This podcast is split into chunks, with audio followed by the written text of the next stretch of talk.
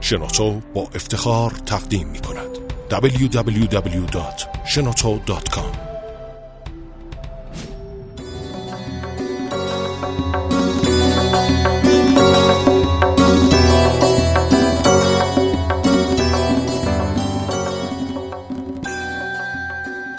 سلام سلام شنوندگان نازنین. آزیتا اوشیار هستم و قراره که به زودی با یه سری پادکست به اسم داستانهای صوتی انجیر به در خدمتتون باشم.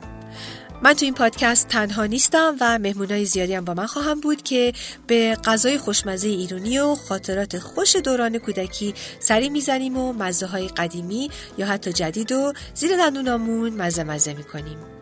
از این فرصت استفاده کنم و بگم عید نوروزتون مبارک و تبریک میگم سال جدید 1395 انشالله که سال بسیار خوب و پرباری باشه واسه هممون. اصلا واسه همه آدمیان. خب نوروز برای ما ایرونیا معانی خاص و فوقالعاده خودشو داره. ولی شاید اگه بخوایم یک اجزای سفره هفت انتخاب بکنیم انتخابمون سبزه باشه. خانم ایرونی معمولا خودشون سبزه میندازن ولی یه دوستی می‌گفت که بله سبزه رو خودم میندازم. البته هیچ وقت به پای سبزه که مامانم درست می‌کنن نمی‌رسه. همیشه سعی می‌کنم که تا آخرین لحظه بگم نه سبزه رو خودم انداختم. خوبه. روز 28 میرم و ازشون خواهش می‌کنم که درسته که سبزه انداختم ولی می‌دونین که دست شما برکت اگه ممکنه یه ظرف سبزه برای سفره من بدین. خب اینم یه حرفیه. و البته یه شانسی هم هست. چون خیلی از اونایی که خارج از ایران زندگی می‌کنن این شانس رو ندارن که از روی دست مامانشون تقلب کنن. این یکی دوست عزیز نرگس جون که از کلامش هم معلومی که سالها از ایران دور بوده ولی دلش با این آب و خاک بوده و هست. داستان نوروز توی غربت رو اینطوری تعریف می‌کنه که خب من هفسین برا خودم می‌ذارم. با هفسینا دیگه و موقع سالم هست که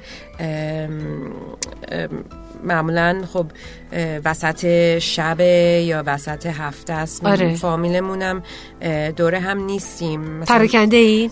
بله مثلا مامان بابام تو سن فرانسیسکو خلاصه ولی فامیل توی DC دارم دیگه اگر موقعش باشه مثلا خب روزو off می‌گیرم و میرم آها تعطیل می‌کنی خودتو؟ باری بله میرم اونجا دیگه سبزی پلو ماهی. ولی مثلا خونه خودم هفت‌سین برای کسایی که خارج از ایران زندگی می‌کنن و شما داستانشون رو توی داستانهای انجیر بخواهید شنید زنده نگه داشتن آداب و رسوم ایرانی هم سخته و هم خیلی اهمیت داره. این مهمون دیگه من آقای کرنگی در مورد خانوادهشون میگن که من همیشه تا دورانی که آمریکا بودم بچه هم رو یادشون داده بودم که آماده بشن برای این مسئله هفت سین.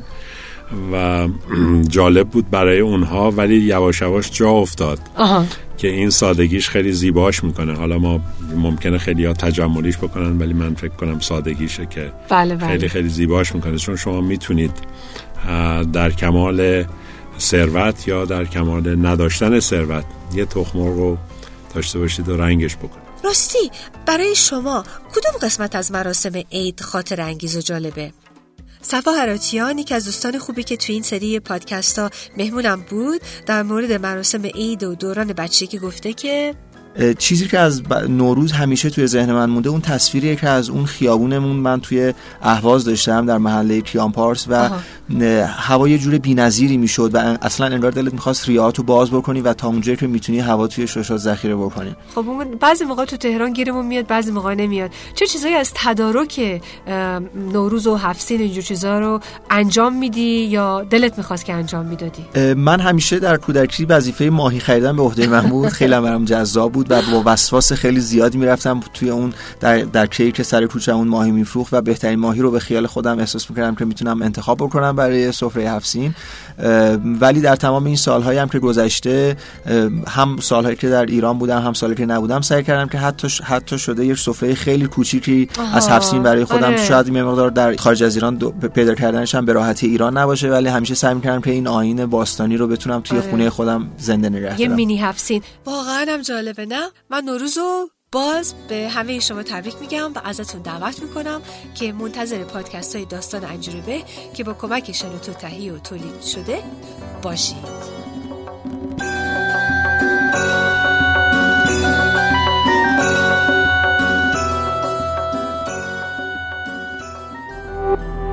تولید شده در شنوتو.